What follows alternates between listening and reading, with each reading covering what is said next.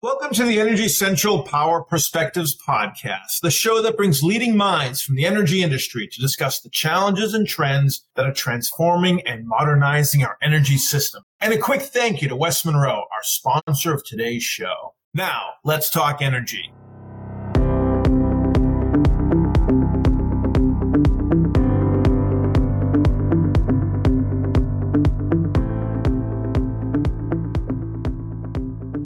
Jason Price, Energy Central podcast host and director with West Monroe, coming to you from New York City. And with me, as always, from Orlando, Florida, is Energy Central producer and community manager, Matt Chester. Matt, we talk so much about the utility industry specifically on this podcast, but today we're going to talk about the sector that works under, with, and around the utilities themselves, ESCOs. Can you pull for us the direct ESCO definition as a precursor to today's episode? Absolutely, Jason. So as you said, before we deep dive into the ESCO discussion, it's important to really fully understand what that means. So ESCO, which is ESCO, it stands for Energy Service Company. And these are the entities that operate in the realm of energy efficiency mainly. They work under, with, and around utilities, offering a range of services aimed at optimizing energy consumption, promoting overall sustainable practices. And essentially, ESCOs act as catalysts for positive change within the energy landscape. So we're excited to explore their impact further in today's discussion. Thanks for the context, Matt. And yes, our guest today will probably be the best person we could possibly pull in to give an inside view into the ESCO industry, the impacts it's having on utilities and their customers, and what the ever evolving landscape of technologies and financially offerings look like. We're being joined today by Tim Unruh, the executive director at the National Association of Energy Service Companies, or NAESCO, N-A-E-S-C-O.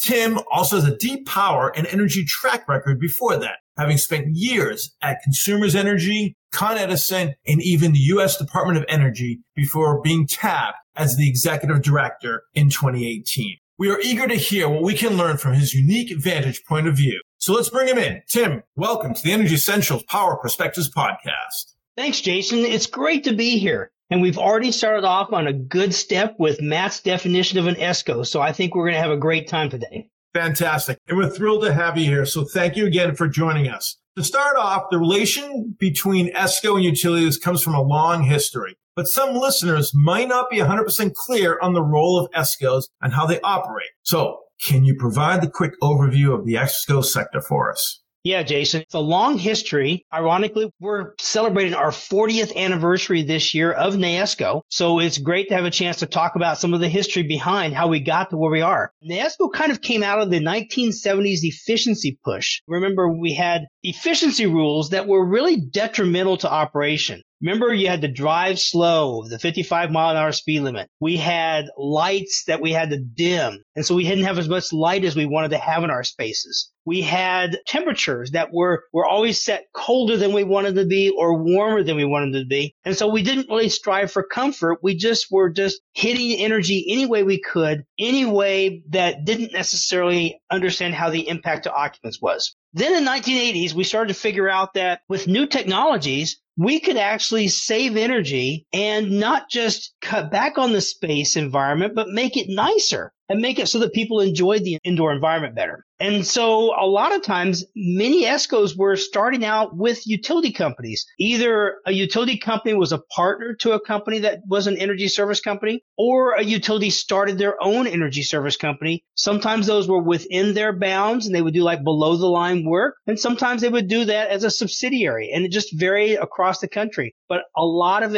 energy service companies, ESCOs started with utility relationships. The model was this, you save from building updates and these, these funds that you save from energy reduction and operational savings can fund the very updates that the building needs. So as you reduce the energy cost of the building, the savings from that would then fund into a loan that was taken that would then pay for that loan to upgrade the building. The savings could include energy and it could include operational savings. And in some places, it includes avoided capital. So if you thought you were going to have to replace a boiler or a chiller or a control system and you had that in your budget, you could use that to also provide a pay down of the cost of the renovation. ESCOs are really unique in three areas in the way we do business. The first is, is in the selection process. Normally, when a building does renovations, they develop a scope of work. They might hire an engineer or an architect to develop a scope of work. Then they send that scope of work out to the public for bidding. Well, in an ESCO process, the ESCO develops the scope of work through an energy audit. And so there is no scope of work to bid. And so the selection process is mostly done by a qualifications and a relationship type basis. Once you've selected an ESCO, they then develop something called an investment grade audit. The second unique thing. The first was selection process. The second is the investment grade audit. The investment grade audit results in a firm fixed price, meaning that the ESCO says, I will build this project for this many dollars with no change orders. The second is it has a guaranteed savings. Those are two very unique pieces.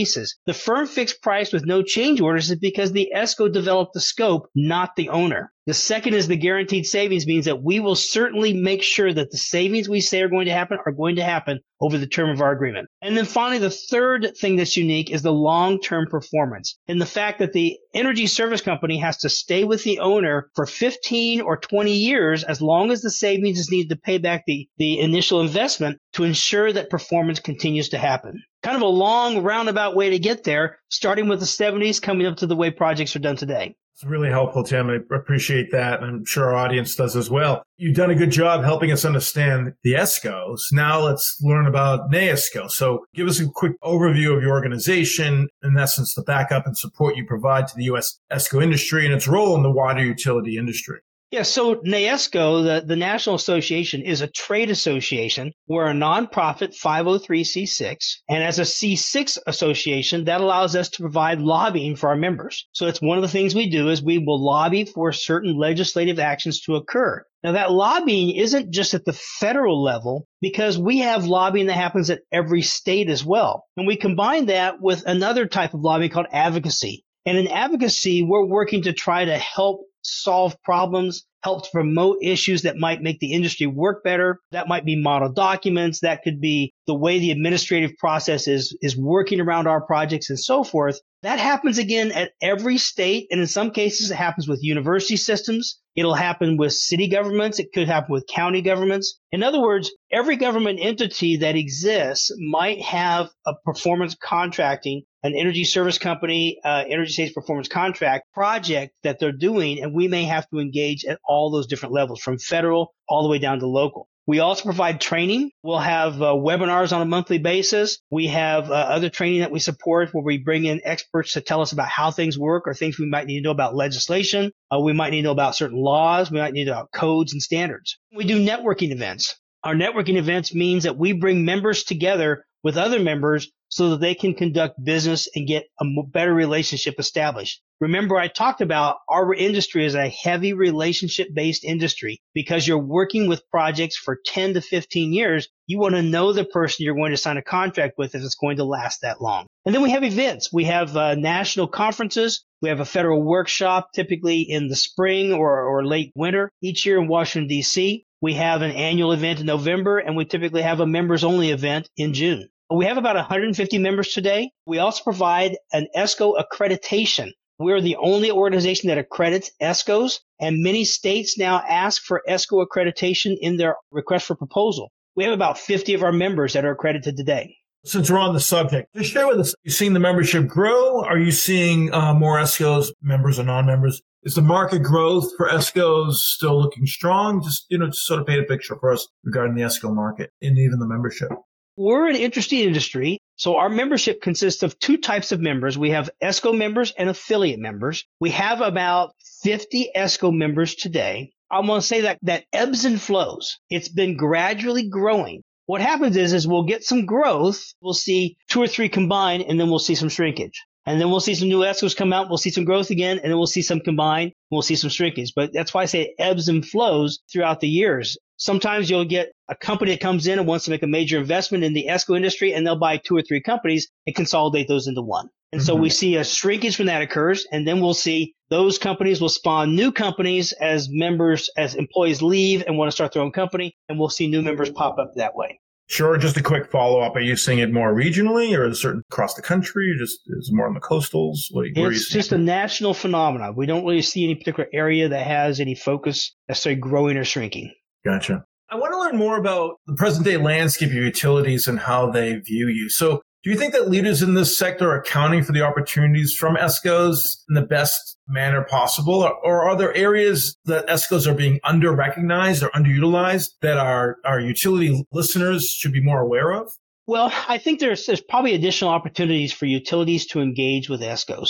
I guess I should first maybe kind of break it up into a couple of different areas. So in the federal market, there is something called a utility energy service contract. And for federal clients, they traditionally use utilities to work with ESCOs to supply their energy efficiency projects through utility energy service contracts. That's one of the pathways the federal sector can accomplish energy efficiency projects. And those utility energy service contracts effectively say that a federal site already has a contract for energy services from a local utility and that your local utility is likely the only service provider that's available. And therefore you don't have to have competition because you already have that single utility under contract you can add demand side services, which is energy efficiency, to that contract in what's called the utility energy service contract. So many utilities today are already using ESCOs to provide utility energy service contracts or UESCs outside of the federal market, the UESC really doesn't exist in the same fashion, although there is some opportunities for utilities and ESCOs to work together to supply public sector that are non-federal projects as well. One of the things that used to be said a lot of times was you don't really want to have energy service companies active in the utility market because they're doing efficiency, which is lowering the load of the utility. However, I'll tell you, you know, many utilities will partner with ESCOs to provide these services because a lot of times utilities are recognizing that they need to be more involved with their clients. And that may mean working with their clients to improve their operations. And so I know a lot of utilities want to get a deeper relationship with their clients and they want to grow the amount of things they can do with their clients to create a closer relationship. And there is an opportunity of working with ESCOs to help provide that efficiency, better operation, lower operational costs that the utility can then provide to their clients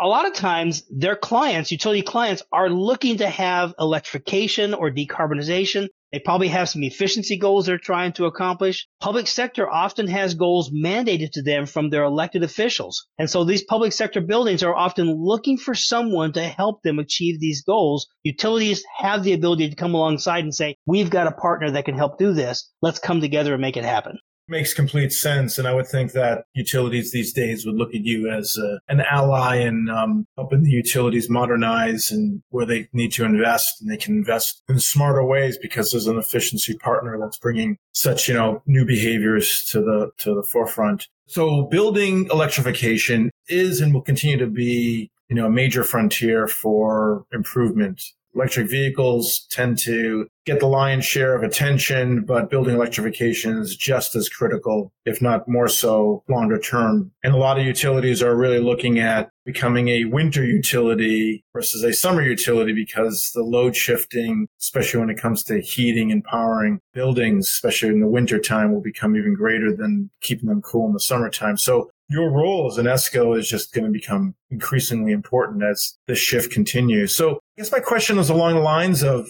building electrification. And you mentioned government. So I'd like you to pull the thread on government a little bit more. They're a major real estate and building owner operator. So can you talk about government buildings and what is the role of ESCOs in this? And what does it mean to look at to decarbonize the public buildings across the country? What is the scale of that? And just overall, what is that looking like?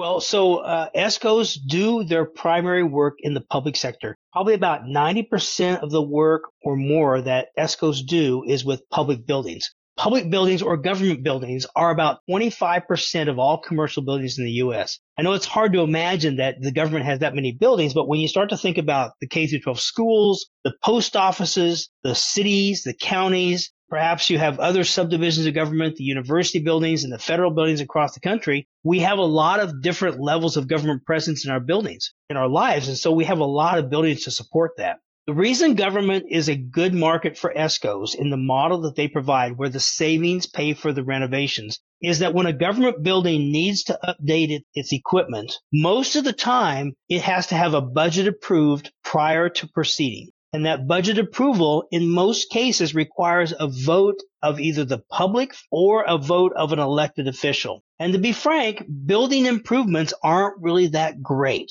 to go sell to your populace that I renovated the boiler at the courthouse. That's not going to get you votes versus I did something else with a park or something that people see. And so government funding for building renovations has often lagged and we see a lot of deferred maintenance in our buildings today. So an ESCO can come in because legislation exists in all 50 states that allow this process of energy savings performance contracts through an ESCO. An ESCO can come in and provide a pathway that a government building can be renovated and improved and the equipment replaced while at the same time improving the building's operation, lowering its overall costs, and then providing a pathway to pay for all that. The guarantee is required in the government process because when the legislation is established, they're saying, okay, we're going to allow someone who's not an elected official to spend state money, but only if they can do it in a budget neutral fashion. And the guarantee means that all those years down the way maintains the budget neutrality because the savings is there to provide the payment for the loan that's taken out. In other words, we'll only allow this government official to approve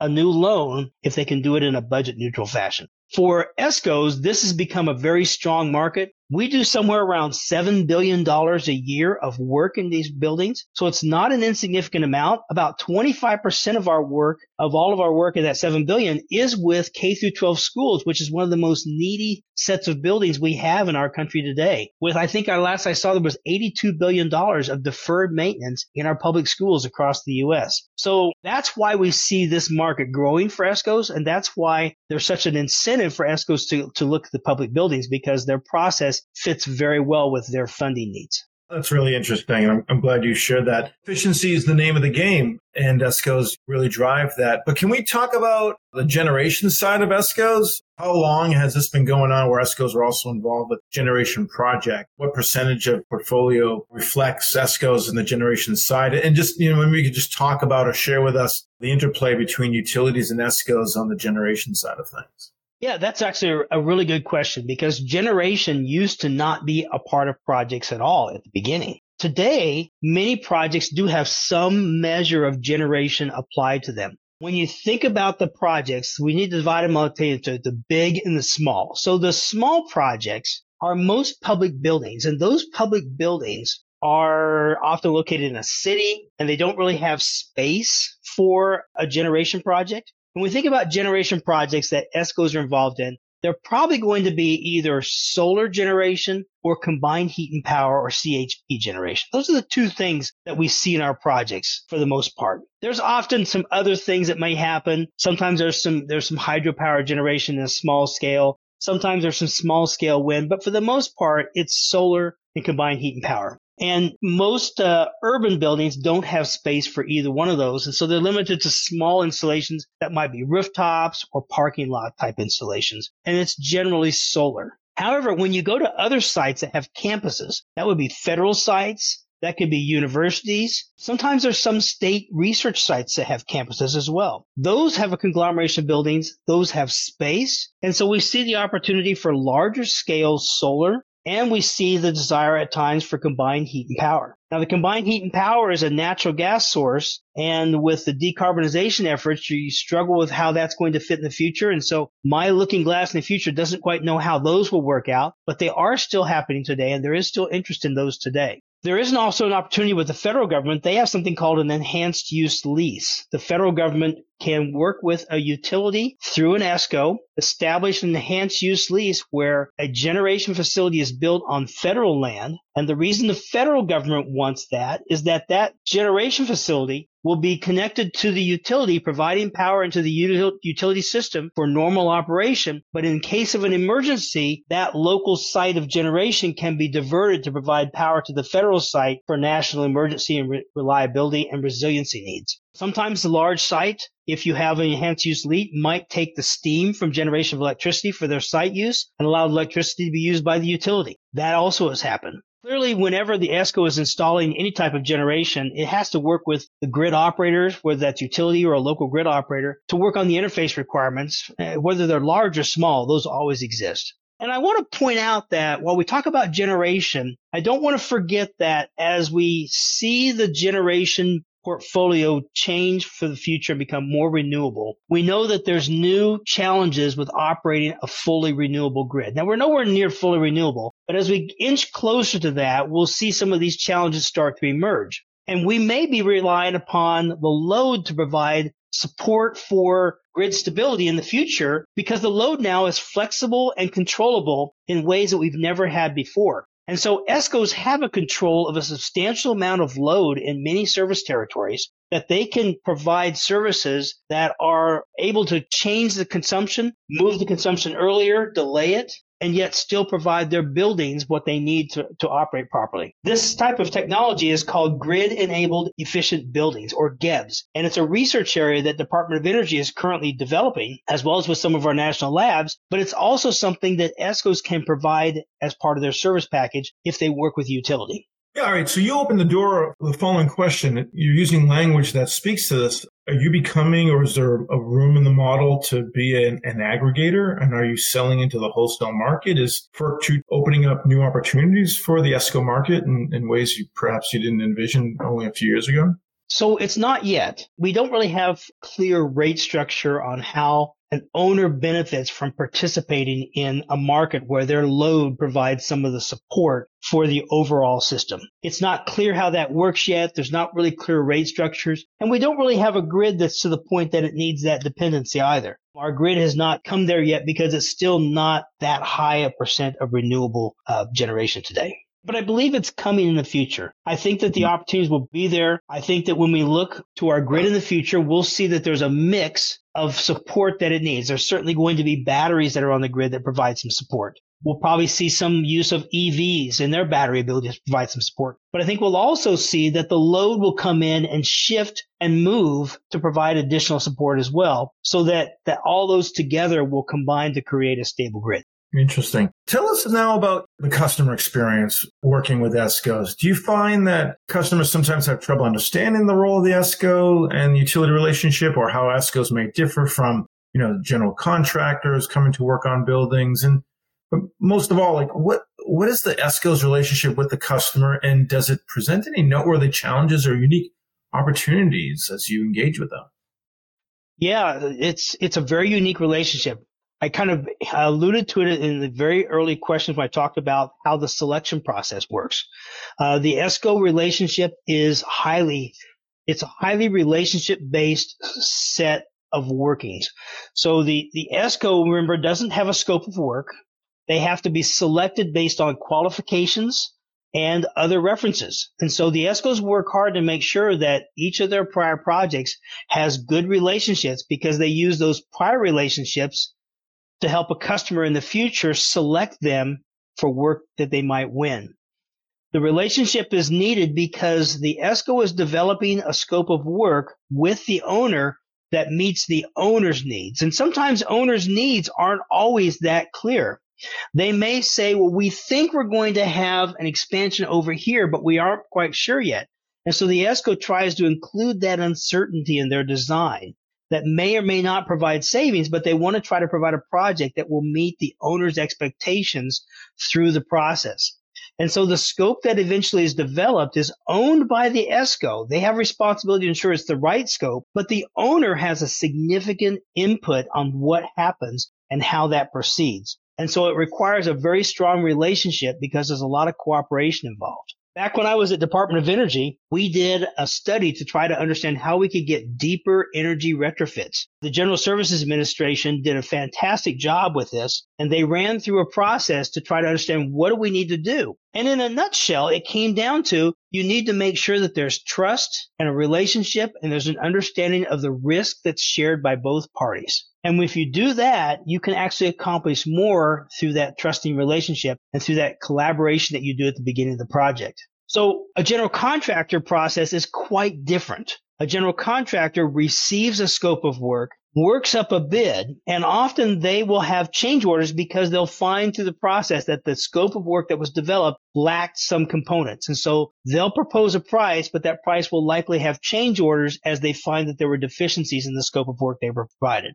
That is not a really relationship process. There may be a relationship developed through that, but it's not one that was developed through developing the scope together and develop a project that you both agree upon. The challenges that the ESCOs have to overcome in this clearly is the pricing clarity. So since there's not a bid where you go out and get three prices, owners often feel nervous that they're not getting the best price. And so the ESCO then works to ensure that they show the customer the amount that the bids that they receive for the work, and they will do the three price bidding. But they also will then talk about how they'll mark up their own ESCO services in the process in a very clear and open fashion. The other side is, is guarantee certainty. The owners are often unsure, will they really get the savings? And do we have the proper measurement technique to ensure that the savings are measured properly? And so those are the two things that really come together that form the uncertainties that the ESCO has to overcome. And they have to do that with that relationship that they established at the beginning.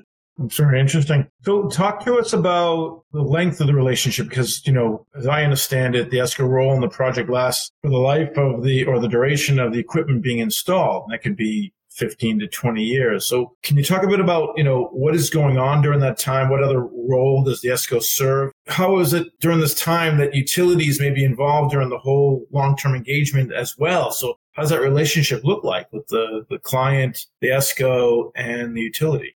Yeah, so the contracts are very long. 10, 15 to 20 years. Federal contracts can go up to 25 years. And the reason that they're so long is that it takes that long for the savings to pay back for the new equipment that was installed. Now, clearly you can't go in and put a contract together where you have a, a, savings need that outlasts the equipment that's installed. So you, you have a limitation of how long the equipment will last in this piece as well, because you can't have a, a 50 year contract if your piece of equipment only lasts 20 years. That guarantee of savings lasts that long to ensure that the full initial loan to do this work is paid off. And the, the way the guarantee works is dependent on the contract with the client. Some clients opt for a significant amount of measurements that occur over the life of the contract and they want to see that data and they want to track it. And some clients want just certain things measured throughout the life of the contract because they have a confidence of certain savings. I'll give you an example. If you renovate a site and you put in new lights, if you had lights that used 100 watts before and you put in a 50 watt light bulb, you know that there's 50 watts of savings there all the hours that light runs. And because the ESCO went through and put a sensor in that measured how long all the lights in your facility are on and off, you already know how long it runs and you know the wattage. And so maybe you don't want to spend your money measuring that because measurement costs money. But the boiler, however, is a variable piece of equipment. And you know that little things can affect its efficiency. So maybe I want to measure that more frequently. So I put my money measuring that. And so this, this guarantee of savings becomes an extension of that relationship through the life of the contract where you've decided what are the important things to measure to ensure that we get the savings. And then, of course, if the savings is not met, the ESCO then has to provide a payment for that difference. The ESCOs also have the ability to provide a lot of different services. And so again, it's what the client wants. Some clients might want nothing more than the guarantee and that's all they do. But ESCOs can provide maintenance, they can provide operation, they can provide repair and replacement services. Some contracts can even go as far as providing full operations where they have people in the facility, they run the facility, and they provide everything that the facility might need. A new type of contract that's been going out, going around, and, and people have been learning about is called energy as a service. And energy as a service effectively removes all the risk from equipment functionality from the owner, and in some cases even could provide utility risk removed from the owner, where the ESCO takes on all that responsibility and just provides a bill to the owner for the heating, cooling, and maybe even the lighting or other components that they have. And that's all they provide, and the owner no longer has to consider that as part of their operational needs because the ESCO has taken over that service. Utilities often get involved in the process when it comes time to review the bills and understand how the energy consumption has changed. The utility bill is almost always the first stop in understanding the facility's operation, and utility is the place that that comes from. And so they'll often be involved in helping you understand that and offering suggestions on maybe new rates that might be out there because the uses has changed or possibly new ways that services could be done in the facility. That's really interesting, especially the energy as a service. So like a subscription model. I'm understanding right. it correctly. Yeah. All right. So Tim, look into the crystal ball. What's coming around the corner? What are some trends you're seeing? How will the, uh, the ESCO landscape look like in the future? That energy as a service thing I just mentioned, I think it's going to grow. I think owners are specializing more in their core operations. And they see the opportunity for someone else to take components of their operation away from them that they really may not have the expertise in and that the market is developing reliable organizations that can provide that and provide a worry free solution. So I think energy as a service will grow and we'll see more organizations wanting to outsource the energy components of their operation. I think that the grid will become more renewable and it's going to require more support from a flexible load. I think that ESCOs have a lot of control of the flexible load. And you'd mentioned it. Would there be a market for ESCOs? I think that there will be a market developed for that flexible load. I think that ESCOs will control a good portion of that because they already have it today and they'll provide that into the system. So those are the two key areas I think that we'll see growth. I think we'll continue to see growth in the traditional ESCO market with a savings based performance contract through many years, but I think we'll see the other pieces grow as well. In other words, I think the market will grow bigger than it is today. Well, that's fantastic. And uh, I must say, Tim, I, this has really been a very interesting conversation. I've learned a ton about the ESCOs and how your, your organization, NAESCO, operates. So I really want to appreciate your time. And, and before we let you go, and we do want to give you the last word, we do have what's called our lightning round, which gives us an opportunity to learn a little bit more about you, the person, rather than you, the professional. We have five questions. We ask you to keep each response to one word or phrase. So are you ready? I'm ready. All right. Morning beverage of choice. Iced tea. What's your dream vacation destination? Well, it's a beach with a tiki bar, and I'm probably not drinking iced tea.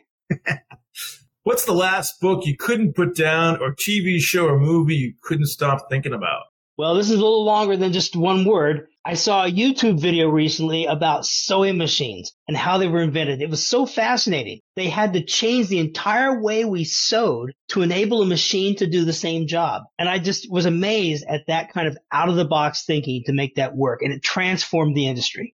That sounds interesting. What's the first major splurge you'd make if you won the lottery? Well, my splurge is boring. I'd pay off my house, but then I'd take a trip to a beach with a tiki bar. Love it. And uh, what we always ask all our guests is, what are you most motivated by?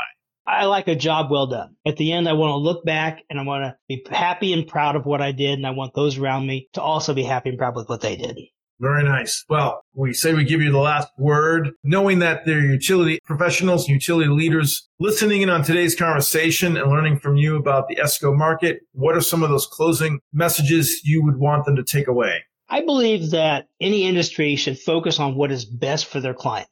Sometimes there's always a race for the bottom line, focus on your business. And I think focus on your client will gain you a client forever. And likely, I think that will translate into a stronger bottom line. That's what I like about the ESCO industry. I see my members, they're constantly working to make the best project for their client even when they might say, you know, we might be able to make more money by going and doing this, they really focus on what does that client want and what do they need because they're focused on that long-term relationship and they believe that by having those long-term relations with their clients, it will grow their bottom line. That has really inspired me about this industry. It makes me proud to be associated with the industry. And I think that that message, though, focusing on what's best for your client rather than your own business translates to every single industry that exists. Well, we much appreciate your insight today, and I'm sure that our listeners will have questions and comments, and we invite them to log on to energycentral.com to leave these for Tim to follow up on. So until then, though, thanks again for sharing your insight on today's episode of the podcast.